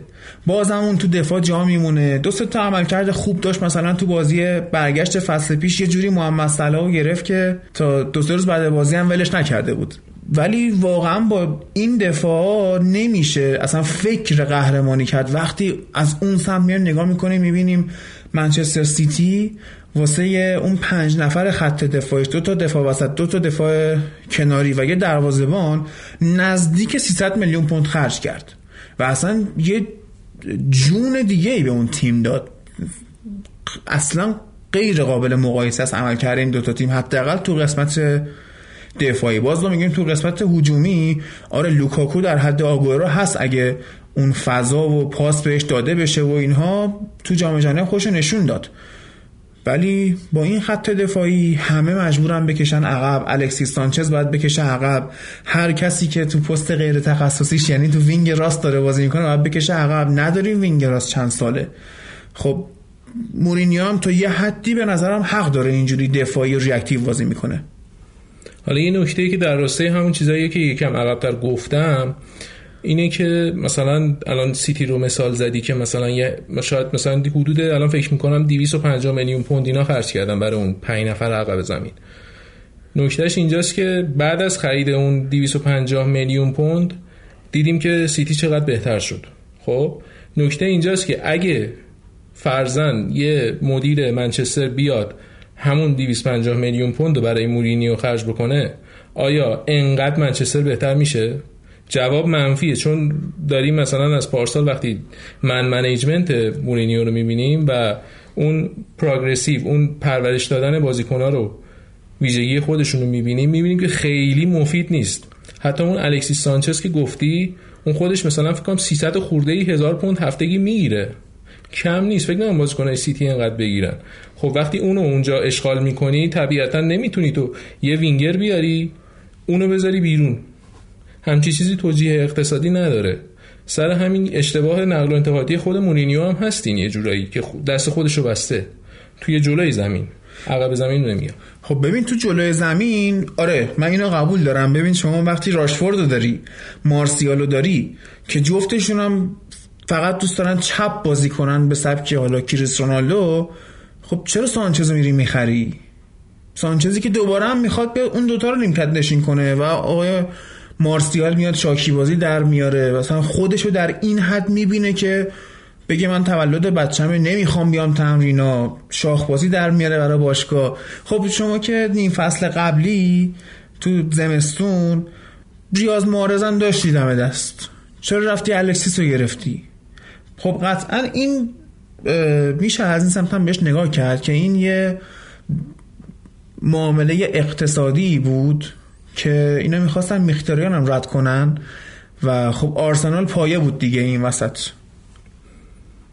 توی اون مقطع کوتاه مدت به نظر می‌رسید آرسنال خیلی برد کرده ولی امسال که میخیتاریان رو می‌بینیم می‌بینیم خیلی هم شاید اونقدری که فکر می‌کردن برنده این معامله نبودن. بعد یه نکته راجع مارسیال گفتی. گفته می‌شد که این اخلاق مارسیال که یه خورده تو داره و خیلی توی کار تیمی شرکت نمی‌کنه و خیلی روحیه جنگندگی نداره. به خاطر همینم از تیم ملی خط خورد. از این نظر درسته ولی از یه طرف مثلا میای با سیتی مقایسه می‌کنی می‌بینی همین شرایط برای داوید سیلوا پیش اومده چند بار مخصوصا پارسال که بچهش چند ماه زودتر به دنیا آمده بود مشکل داشت. خیلی راحت اجازه می‌دادن سیلوا بره نگرانیشو اونجا بگذرونه بعد برگرده به تیم. ولی اینجا منچستر می‌بینیم که اون جو بد عمومی حتی این مورد رو هم به یک بحران تبدیل کرده. حالا تو این بازی جلوی لستر سیتی به جز اینکه کل تیم اوورال بد بازی کرد یه نکته هم من دیدم اونم عصبی بودن و پرتنش بودن بازی الکسیس سانچز بود. و توی اینم به مسئله اردو پیش فصل برمیگرده. خب ها نبودن به تمرین بر نگشته بودن مورینیو می‌خواست تاکتیک تمرین کنه هیچکی نبود. الکسیس همه اون بازی های پیش فصل رو فیکس 90 دقیقه بازی کرد. و بعد از یکی از بازی ها مورینیو تو کنفرانس مطبوعاتی گفته بود که ببینید الکسیس ناراحت الان. اینا کیان کنارش دارن بازی می‌کنن؟ بازیکنه اصلی نیستن. خب این خیلی کار غیر حرفه‌ایه. شما با این کار هم اومدی موضوع سانچز رو تبدیل به یه حاشیه بزرگ کردی. هم اومدی به بازیکنهای جوان و امید تیمت بی احترامی کردی سطحشون آوردی پایین. برعکس کاری که گواردیولا می‌کنه و بعدش هم احتمال مصدومیت سانچز رفت بالا به خاطر اون همه فشار. و هم عصبی هم بود توپ لو می‌داد یه پاس درست داد فکر می‌کنم که اونم ماتا گلش نکرد. حالا اون ای که گفتی یه خوردم به همون داستان پیشفست و اینا هم برمیگرده که الان منچستر تبدیل شده به یک باشگاه اخمو. مثلا حتی یه جمله کلوب توی اون بازیشون دوستانشون توی آمریکا یه جمله گفتش که گفتش من دوست دارم که هر کاری که می‌تونم انجام بدم تا مورینیو دوباره بخنده. یه جورایی هم مسخره بود هم واقعیت بود. این جو بد منچستر یونایتد داره غلبه می‌کنه به این تیم و این کمک کننده نیست برای ادامه فصل. یه موضوع دیگه هم که باز در مورد سانچز میشه گفت اینه که آره ما اول تحلیل منچستر گفتیم که مورینیو داره غرغر می‌کنه. الکسی سانچز چرا غرغر می‌کرد؟ مصاحبه کرده بود در مورد خریدن آرتورو ویدال توسط بارسلونا میگفتش که ما باید ویدالو میخریدیم. چرا اینا خرید نمی‌کنن؟ دیگه نمی‌دونم تیم هر کی به هر کی شده. حتی سانچز میاد در مورد نقل حالات نظر میده شکایت می‌کنه. واقعا شده همون تیم اخموا که میگی. حالا این ویدال که گفتی به نظرم بیشتر به خاطر اون سبقه هم تیم بودنشون تو تیم ملی شیلیه. چون ویدال پارسال تو بایرن هم همچین آش دهنسوزی نبود. مثلا یکی از این مدیرای بایر اون سالی همیزیچ گفته بود که ما انتظار داشتیم ویدال خیلی بهتر کار بکنه. خودش هم قول داده بود پارسال خیلی خوب باشه ولی همچین چیزی اتفاق نیفتاد و گذاشتیم بره. حالا اینکه این ویدال چجوری می‌تونست به این یونایتد که انقدر وضعش اصلا خوب نیست خود اون حتی با اون کاراکتر عصبی که داره شاید می‌تونست اینجا یه هیزوم اضافه ای باشه برای این آتیش منچستر که داره میسوزه و درماش رو ببره بالاتر. البته خب منظور سانچز لزوما ویدال نبود. فقط میگفتش که ما باید بازیکنهای جذب کنیم که کیفیت کلاس جهانی داشته باشن با تجربه باشن بتونن شخصیت به تیم اضافه کنن. شاید می‌تونست کنایه باشه به جذب نکردن کریس رونالدو که خیلی حرفش بود. حتی مامان کریس خیلی صحبت می‌کرد. بعدش که رفت یوونتوس گفتش که نه من کی گفتم می‌خوام پسرم بره منچستر. از این حرفا حالا اینی که گفتی بازم همون روی کرده بیرونی اینا رو نشون میده که حتی همین سانچز به جای که خودش خوب باشه بعد بیاد به بقیه که بگه که من ببینید من دارم اینجوری تلاش می‌کنم بیایید با هم بریم جلو. خودش بده انتظار داره از بیرون یک سوپرمنی بیاد همه اینا رو با هم ببره بالا و همه رو نجات بده. همچی چیزی هیچ وقت اتفاق نمیفته خب بخش تحلیل انگلستان قسمت اول پادکست ما تموم شد. بریم یه نفس بگیریم بیایم سراغ نقل و انتقالات سری ایتالیا.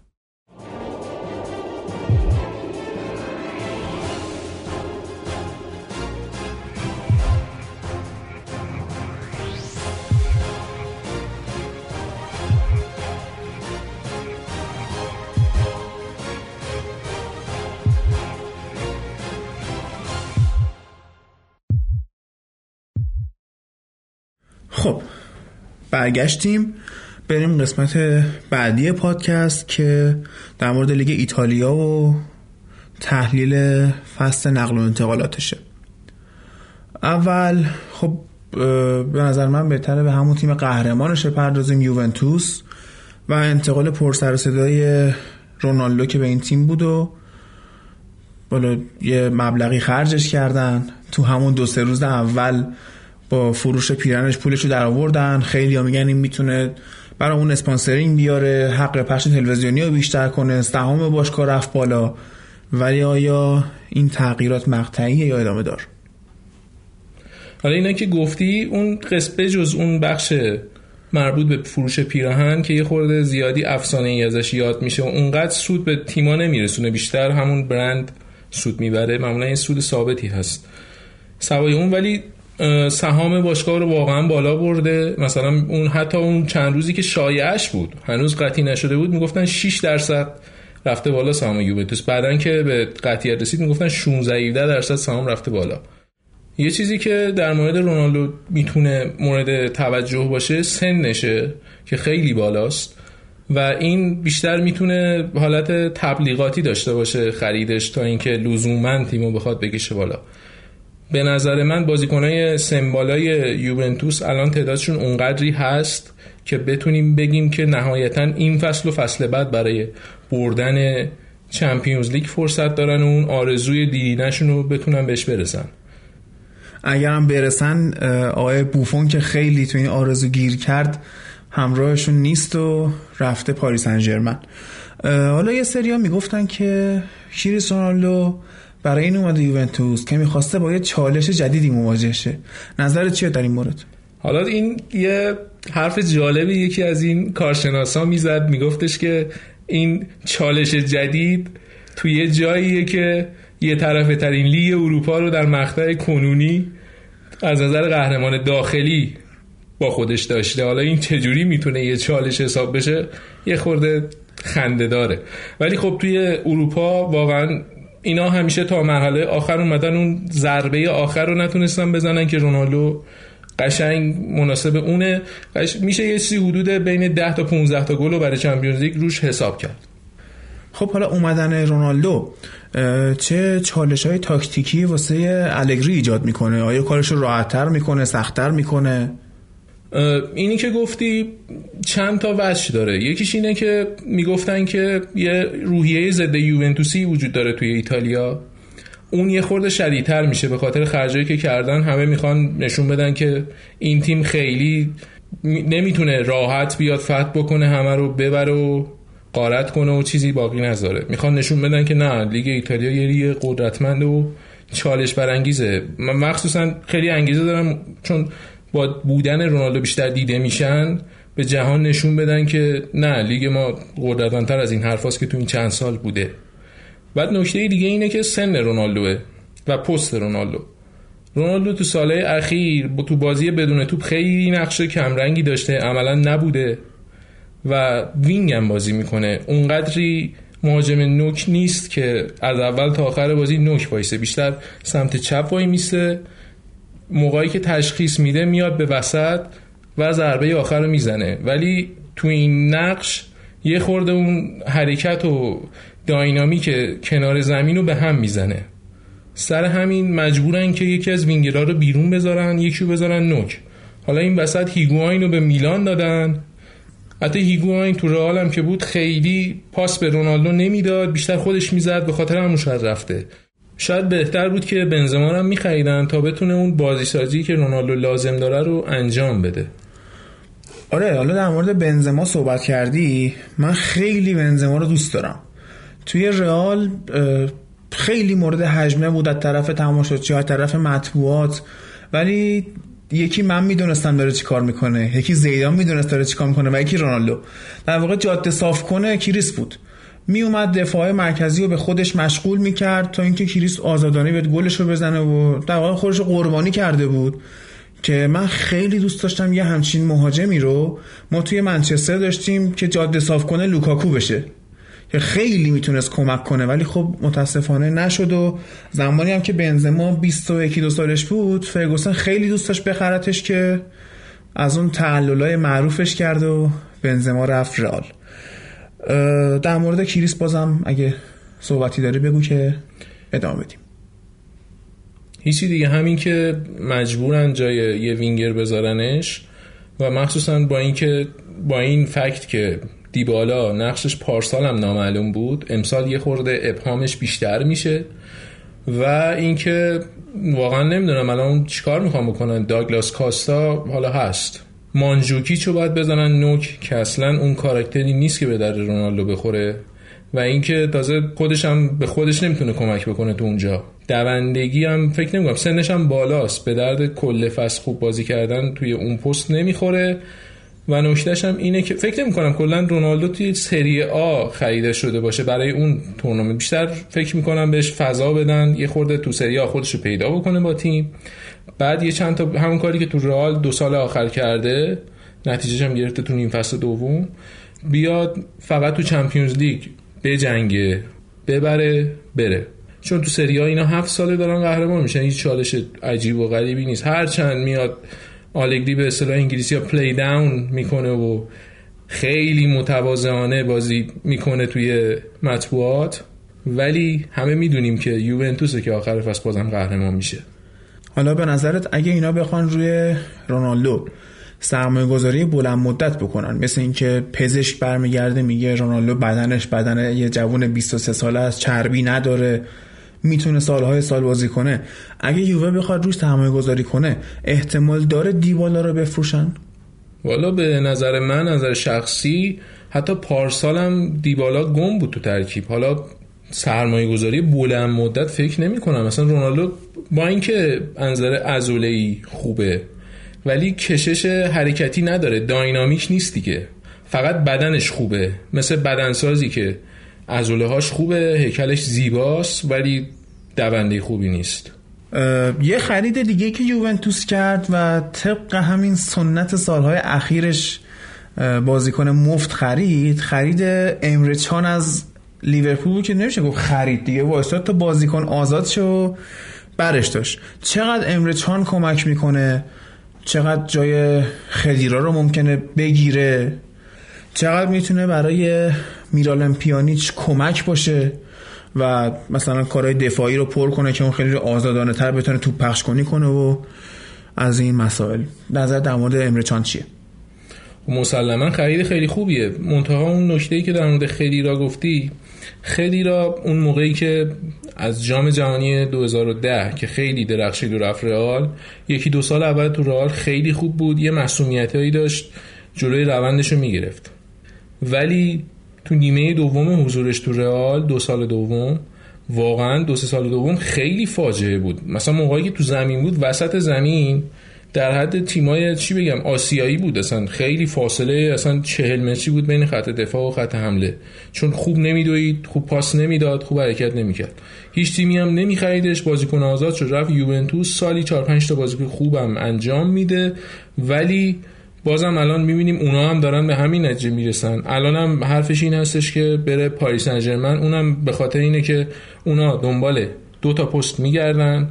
بازیکن نتونستن کانتر رو بخرن. الان اومدن سراغ خدیرا که با مربیشون هم آلمانیه با هم صحبت کردن. فکر نمی کنم به جایی برسه. پاریس چرا؟ اونا که رابیو و اون خوبی رو دارن. رابیو اتفاقا همین داستان. رابیو اونجا نتونست خیلی اونجوری که باید خودشون نشون بده. نمی‌دونم چی بود. مشکل دشان دعوتش نکرد. شاید اونجا کم بازی کرده نمی‌دونم شاید معتقد کنند شاید مربی ازش نتونسته بازی بگیره. حالا هر چی که بود اعتقادش به پروژه پاریس رو از دست داده. الان هم حرف از اینه که تمدید نمی‌کنه به هیچ قیمتی و تو سال آخر قراردادش رو احتمال زیاد بره. حرف از بارسلوناست و اونم خب کیه که کدوم هافک دوست داشته باشه برای بارسا بازی کنه. بریم سراغ بوفون. بوفون بالاخره بعد از 17 سال رفت و جایگزینش اوایل دروازه‌بان سابق آرسنال بود با اون اسم عجیب غریبش و الان هم که اومدن ماتیا پرینو خریدن. چطور میشه دروازه یوونتوس؟ حتی بوفون پارسال هم یه مقطع فکر می‌کنم مصوم بود و شزنی جای اینو گرفته بود. حتی تا نیم فصل خیلی بازی خیلی هم یه رکورد clean sheet پشت سر همی هم داشت. خیلی خوب کار کرده بود. ادامه اون رکورد بوفون اومد توی دروازه وایستاد عملا همون پارسال نشون داد جسنی که شخصیت جایگزینی بوفون رو داره. ولی اون ماتیا پرین هم خریدن که اون روح ایتالیایی در دروازهشون رو هنوز زنده نگه دارن. ولی بوفون به نظر من با اینکه پاریس سن ژرمن تیم خیلی بهتری داره نسبت به یوونتوس حداقل نظر فانتزی خیلی جذاب تر بازی می‌کنن. شاید شانس بیشتری هم داشته باشن چون سوپر استارای بهتری دارن. ولی به نظرم به تیم ضعیفتری رفت نظر دروازبانی اونا گلرشون گلر مثلا آریولا بود خیلی مطمئن نیست. و بوفون هم اینا بازیکن آزاد بود می‌خواست خداحافظی کنه که دو تا پیشنهاد داشت رفت اونجا. باید دید چی میشه حالا؟ خروجی بعدی یوونتوس آقای استفان لیشتشتاینر بود که رفت آرسنال و اونجا می‌خواد با هکتور بیرین رقابت کنه که بعید می‌دونم با اون سن و سال بالا شده دوندگی به نسبت بیرین کمش بتونه این کارو بکنه. حالا تو نظرت؟ خب آرسنالی هم که هستی و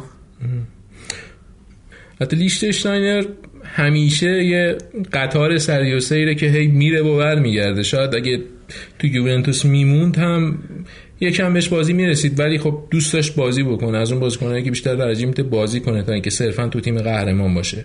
پارسال هم حتی فکر پارسال بود که یه مقطع چون یه خورده مسئولیت داشت یا به نظرشون اونقدر تاپ نبود از لیست اروپایی یه نیم فصل خط زدنش که اونجا خیلی بهش برخورد و شاید همون باعث شد که از یوونتوس بره. شاید می‌تونست یه سال دیگه بمونه اونجا.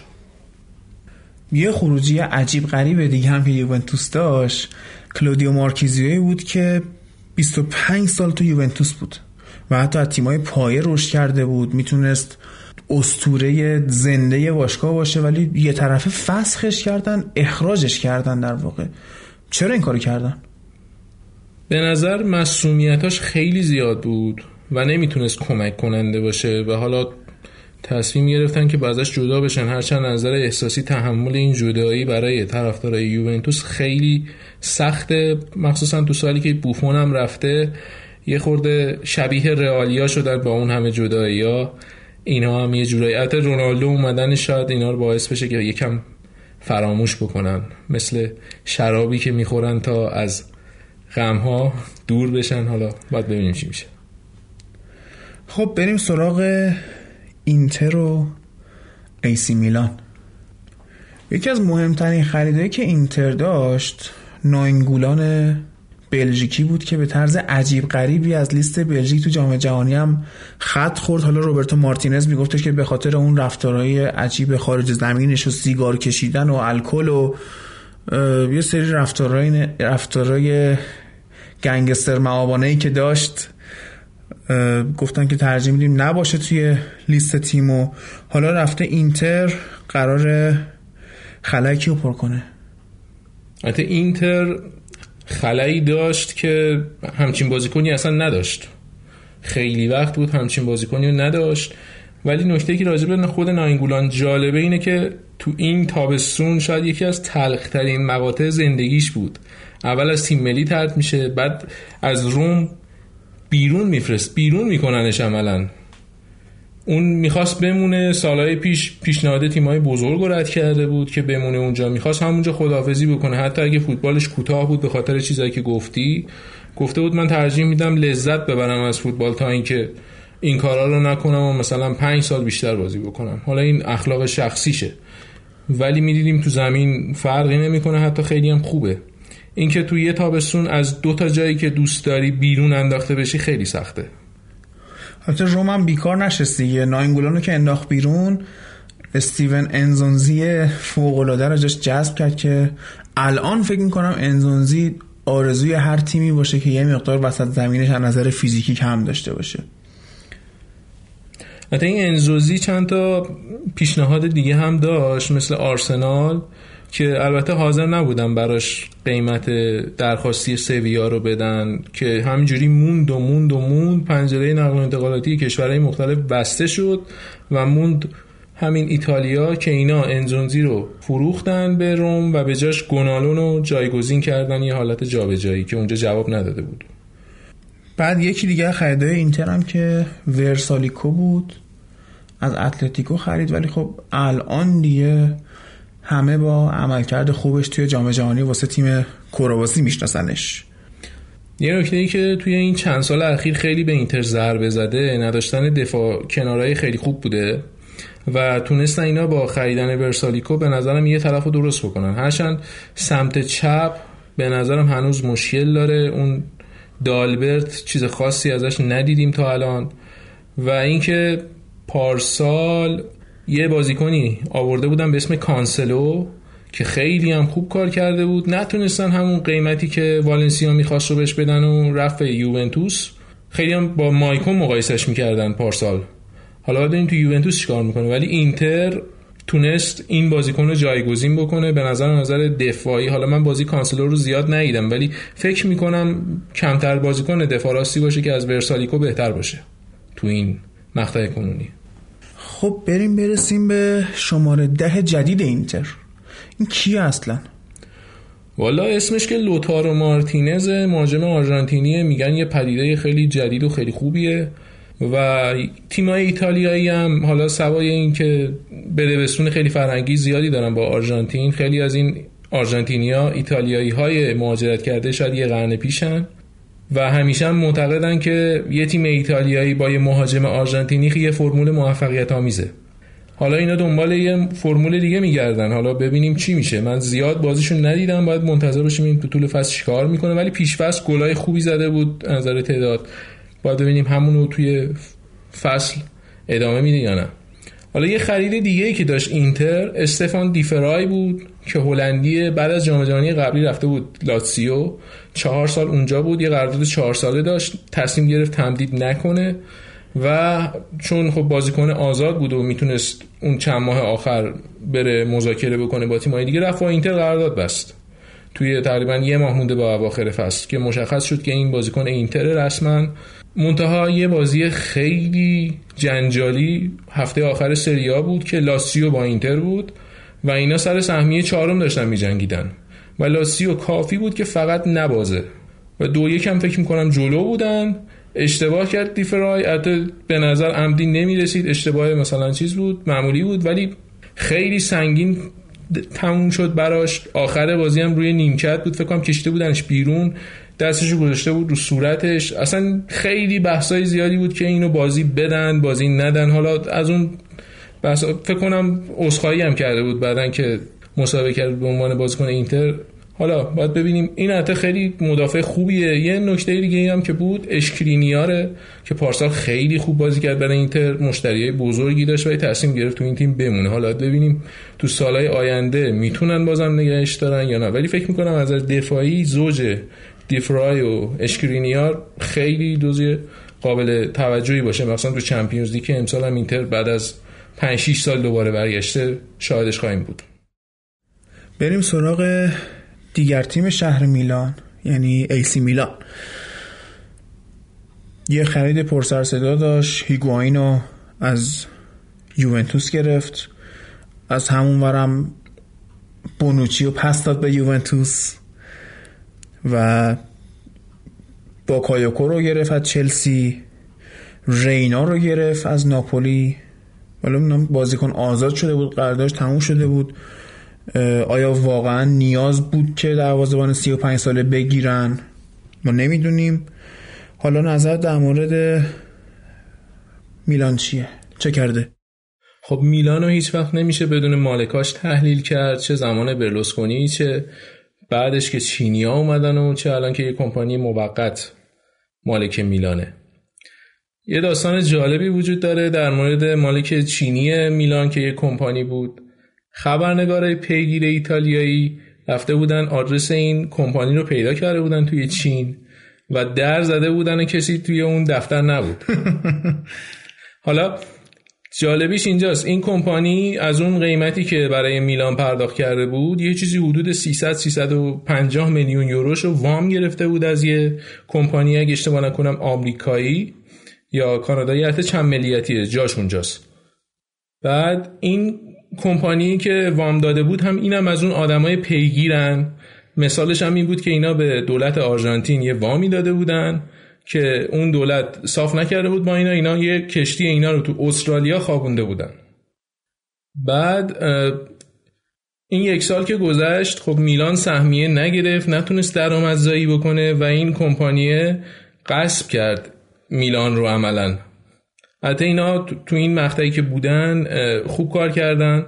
یکی از مشکلای اداری میلان رو حل کردن که نقض فرپلی مالی بود. از طرف یوفا رفتن اونجا وکیلی فرستادن طرح و برگردوندن تونستن بازیکن بخرن امسال. و این مالک های چینی که در واقع شاید حتی داشتن با میلان پولشویی می‌کردن و شرکتشون هم وجود خارجی نداشت چجوری تونستن برلوسکونی رو مجاب کنن برای فروش باشگاه؟ چون برلوسکونی خودش یه شخصیتی بود که به قولی خفن ماجرا بود. این چجوری تونست باشگاه بینه بفروشه؟ حالا کنایه آمیزش اینه که بلوسکونی کلی معطل کرد که تازه اینا رو بشناسه که بفهمه به آدمای درستی داره میفروشه. حالا نمی‌دونم چی شناخته چی کار کرده اونجا. عین این بعضی از این خواستگاری ها بوده که کار می‌کردن آخرش هم اینجوری در اومد. حالا. حالا یه موردی هم که پارسال داشت سوای همه اون هاشیایی که گفتیم اینا ده یازده تا بازیکن داشتن. عملا یه تیم جدید خریده بودن. خب اینجور موقع معمولا طرفدارا انتظار دارن که خیلی زود همه چی چفت و بس بشه و بره جلو. خیلی زود کارا خوب پیش بره ولی اصلا اینطوری نشد. مربی خوبی نداشتن در ادامه فصل هم اخراجش کردن و گتوزو رو آوردن. گتوزو به عنوان روانی خوب تیم آورد بالا. یه حالت عین این مربیای وزنه اینا که چک می‌زنن روحیه میدن اونطوری. ولی خب تو اون سیستم نمیشه مثلا چهار سال یه تیم های نگر داشت بالا. هرچند مثلا تو نیم فصل دوم از نظر امتیازی میلان سومین تیم بود. شاید اگه مثلا یه خورده نیم فصل اول رو بهتر کار می‌کردن سهمیه چمپیونز لیگ هم می‌گرفت. ولی خب نشد اینجوری. ولی حالا اشتباهشون اینجا بود که تو این چند تا نتیجه خوبی که گتوزو گرفت احساساتی شدن رفتن یه قرارداد بلند مدت بستن با گتوزو که اشتباه بسیار بزرگی بود. الان یه بار مالی روی دوششونه که اگه بخوان اخراج کنن باید کل اون پولو بدن و گتوزو رو بندازن بیرون. امکانش نیست که گتوزو مثل زیدان یا مثل گواردیولایی که از دل باشگاه اومده بود بتونه موفق بشه. حالا شاید بگیم اون اوایل مثل چه می‌دونم اکبر میسقیان اومده به تیم شوک بده و چک بزنه و اینا. اما شاید بالاخره یه دانش مربیگری هم داشته که استخدامش کردن دیگه. شاید بتونه موفق شه. نمی‌تونه؟ حالا من ارجاعتون میدم به بعضی از این مصاحبهاش توی تیمای قبلیش. مخصوصا تو یونان که البته اینجا قابل پخش نیست دقیقا چی گفت؟ ولی خیلی نمیشه روی همچین آدم عصبی تو دراز مدت حساب کرد. از نظر فنی بار خاصی نداره. کلا همون من منیجمنت بوده که اونم تیم میلان به اندازه کافی خوب نیست. خودش. اگه یه ساختار خوب باشه یه همچی چیزی حالا اون زیدان اونجا یه بنمایه‌ای بود. این اومد اونجا فقط اینا رو یه کاری کرد که دوره هم فقط خراب نشه همدیگه رو خوب تحمل بکنن برن از اونجا. ولی تو میلان اون پایه نیست. یه چیزی باید ساخته بشه که خب گتوزو اون توانایی رو نداره. حالا خریدایی که داشتن و شاید قسمت بلد تابستون میلان بود اومدن هیگواین بود که خب میشه رو 20 تا گل 25 تا گل حداقل روش حساب کرد. حتی به شرطی که یه خورده خط که میلان اون قدرت تغذیه. آره قدرت اعمال خودش رو به حریف داشته باشه. مثل سالهای پیش نباشه. و یه خرید خیلی خوبی که داشتن کالدارا بود که خیلی در مورد آیندهش که میگن یکی از آینده های فوتبال ایتالیا سو خط دفاع بونوچی رو دادن به یوونتوس و اینو آوردن. به نظر خیلی از یوونتوسی ها این حرکت شاید خوب نبود. و مورد دیگه تیموتی باکایوکوه که از چلسی به عنوان قرضی فکر کنم یه 5 میلیون اینا فعلا دادن و آخر فصل هم بقیهش رو حدود 30 میلیون اینا قراره بدن تا قراردادش قطعی بشه.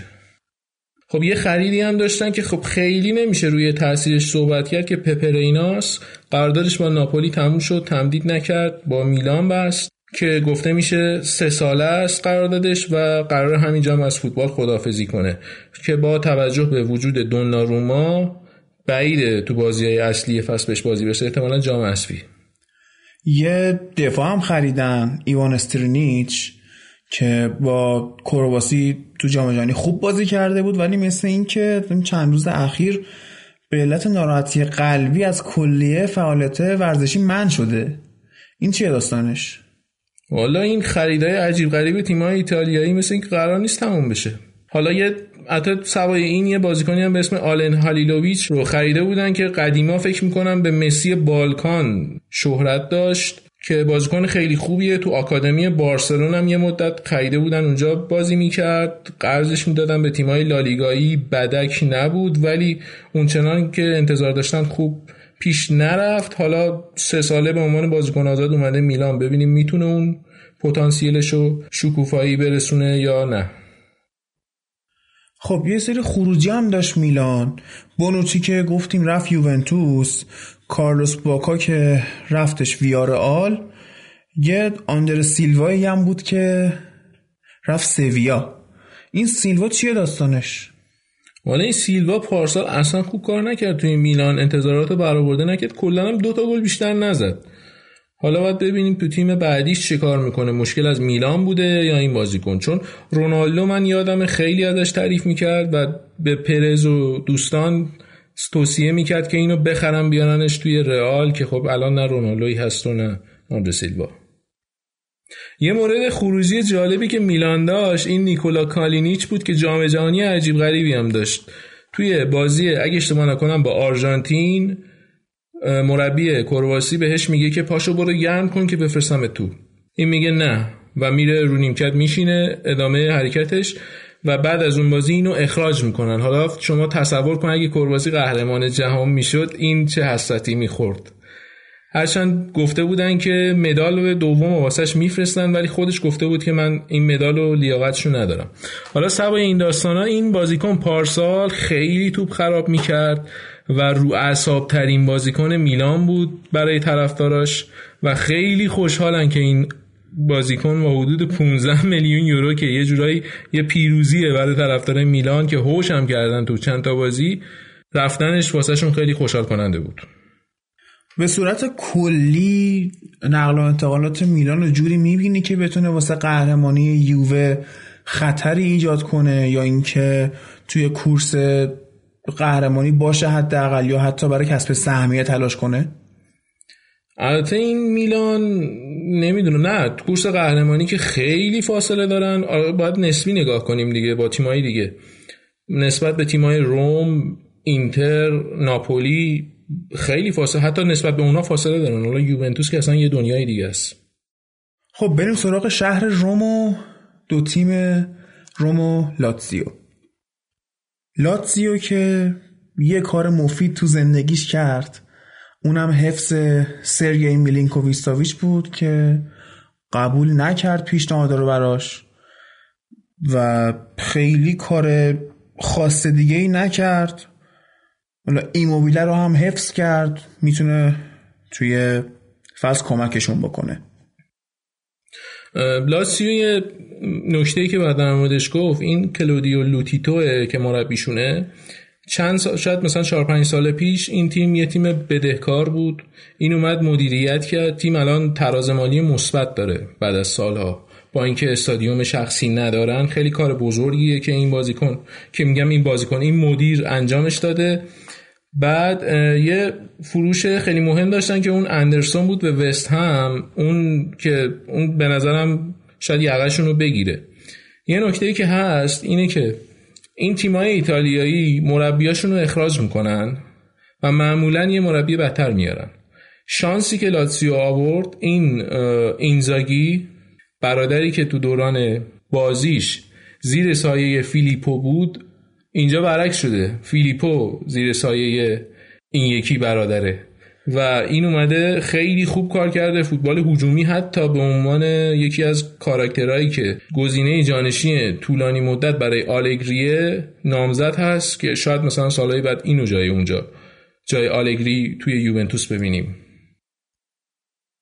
اما تیم دیگه شهر روم یعنی خود آس روم خیلی تابستون عجیب غریبی داشت. شاید بشه گفتش که پر حرف و حدیث ترین انتقال سال مال روم بود که البته چیزیش به خود روم نرسید. ماجرای خرید مالکوم بود که با مونیخ دنبالش بود تیمای دیگه دنبالش بودن. روم بالاخره رضایتش رو جلب می‌کنه. سوار هواپیما میشه. میاد فرودگاه شهر روم. مسئولین بارسا تو فرودگاه هایجکش می‌کنن. و حالا میشه گفتش که خیلی کار کثیفی هم کردن. ولی خب بعضی موقع اقتضا می‌کنه که این کار رو انجام بدی. ولی من چیزی که شنیدم توی فرودگاه هایجک که یه چند ساعت قبل از اینکه بره فرودگاه مثلا بلیتشو داشته ولی تصمیم گرفته پرواز نکنه. یه همچی چیزی بوده. انقدرم دیگه سناریو سیاه نیست. حالا بگذریم از اون داستان. نکتهش اینه که بارسلونا نتونست ویلیانو بخره. قیمت خیلی بالایی چلسی ازش می‌خواست. که خب مجبور شدن بیان یه وینگر لازم داشتن و اینو بخرن. نکته جالبش اینجاست که اینا توی توییترشون اعلام رسمی کرده بودن که مالکوم اومد. و بعدا که دیدن اینجوری شده حالا میگن که می‌خوایم نمی‌دونم شکایت بکنیم و از این داستانا. از این برم برگشتن میگن که آها برگ... چیز توی توییتر کلمه هایی که به مالکلم و پیوستن مالکلم بوده بن کردن که اصلا تو توییتشون دیگه نبینن همچین کلمه ای رو که خیلی جالبه. اصلا زده شدن از این ماجرا. آره. بعد یه نکته ای هم که هست مربوط میشه به اون باخت پارسال بعد بارسلونا تو روم. شاید خواستن یه خورده اینجوری انتقام بگیرن نظر حالا ذهنی بیرون زمین.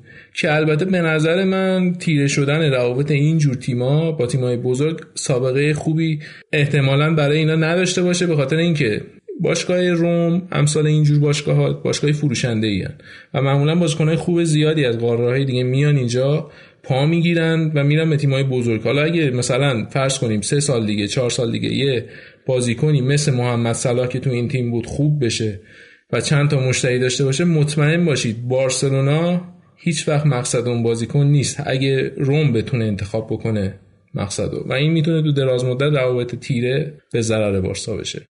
انتقال دیگه به روم انتقال پسر پاتریک کلایورت بود که اونم مثل باباش که تو سال 98 پیشنهاد منچستر رد کرده بود اینم رد کرد و از آژاکس آمستردام اومد روم.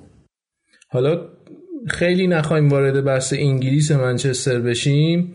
یه جوی پیش اومده بود که بازیکنها دوست نداشتن زیر نظر مورینیو کار بکنن. به خاطر این جو منفی که دور تیم هست یکی از دلایلش اون بود که حتی دیدیم کوواچیچ هم رد کرد. پیشنهاد منچستر رو رفت چلسی. حالا این بازیکن آخه یه بحث دیگه هم هست. اینه که وینگر توی منچستر بیشتر باید وظایف دفاعی انجام بده. این ترجیح داد به تیم بره که مربی با ذهنیت هجومی تر داره اونجا واسش آینده بهتری رقم می‌زنه. خرید بعدیشون هم که قبلا هم اشاره کردم انزونزی بود که واقعا هافبکی که خیلی خوبه و جای ناینگولان رو قشنگ فکر کنم پر کنه. نظر چیه در مورد این؟ حالا انزونزی که ثابت شده است در مورد تابستون روم کلا میشه گفت که یه تامستون مونچی استایل داشتن. مونچی که قبلا تو سویا کار می‌کرد عادت کاریش اینه که میاد و مثلا 7 تا بازیکن میفروشه 10 تا میاره اینجوری خیلی شلوغ پلوغ داستان. اینا هم تو روم هم همین کارو کردن ولی من یه مسابقه دیدم ازش که مثل اینکه دو سه سال دیگه هم تو روم هست اگه به جایی ببینه نمی‌رسن احتمالا تیمش رو عوض می‌کنه. از پاریس هم که خاویر پاستوره رو گرفتن. پاستوره هم که کلا تو سایه بود دیگه. تو پاریس آینده واسه خودش متصور نبود. والا اونایی که بازی های پاریس سن رو دنبال می‌کنن میگن که پاستور خیلی بازیکن با خیلی بازیکن تکنیکیه خیلی جذاب دیدنش. ولی مشکلش این بود که زیاد مصوم می‌شد. حالا باید ببینیم که توی روم دوباره به اون پاستوری که تو پالرمو خیلی درخشان بازی می‌کرد دوباره تبدیل میشه یا نه؟ که یکی از بهترین بازیکنهای سریا بود تو اون مقطع. خب الان سنش رفته بالا هفت سال از اون موقعی که تو پالرمو بود میگذره. حالا باید دید دیگه بعضی موقع هست معجزه اتفاق میفته آخرین مبحث هم که در مورد روم می‌خوایم بگیم رفتن اریسون بکر به لیورپول که قبلا تو انگلستان اشاره کردیم. که اومدن به جاش دروازه‌بان سوئد گرفتن اولسن و باید ببینیم می‌تونه جای خالی آلیسون رو پر بکنه یا نه. این آلیسون دو تا مشتری داشت که چلسی و لیورپول و رئال بودن. رئال صرفا قرار بود که برای 60 میلیون کنار گذاشته بودن که خرج بکنن ولی روم اصرار داشت رو قیمت مثلا 70 یا 80 میلیون یورو. بعد یه خورده جلوتر رفت رئال کلا کشید کنار. مون چلسی و لیورپول.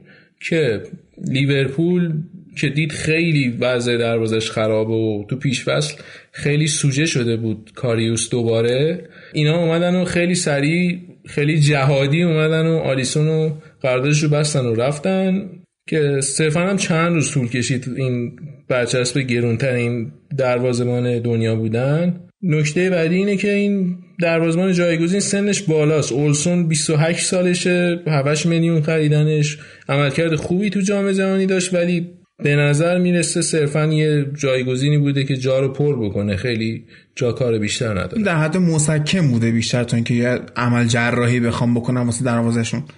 خب حالا باید ببینیم چون اون سوپر استاری که آلیسون بود حتی خب هیچ هیچ کس به اون نمی‌رسه. هر گلری هم میخریدن حتی با همین قیمت هم آلیسون رو خرید. 7 میلیون خریده بودم فکر کن 75 میلیون یورو فروختنش.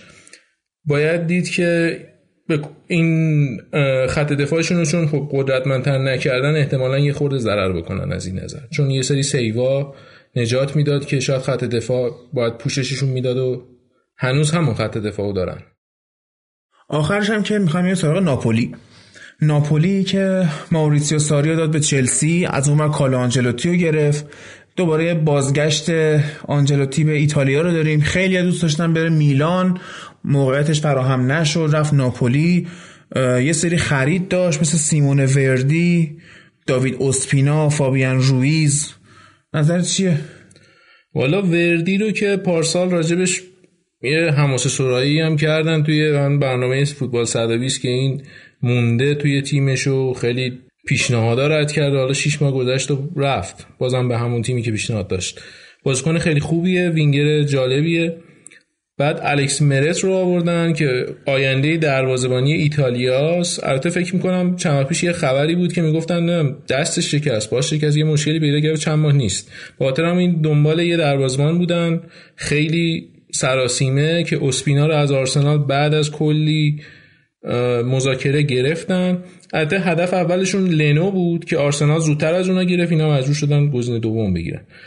بازیکن آخرم که فابیان رویزه که یه هافک حتی مهاجم گوشه. خیلی بازیکن تیزیه. چند سال پیش به بازیکن به باشگاه انگلیسی هم لینک شده بود و حالا به ناپولی پیوسته. جورجینیو هم که رفت و رینا هم که گفتیم رفت میلان. حالا باید ببینیم که ناپولی این فصل رو چیکار می‌کنه.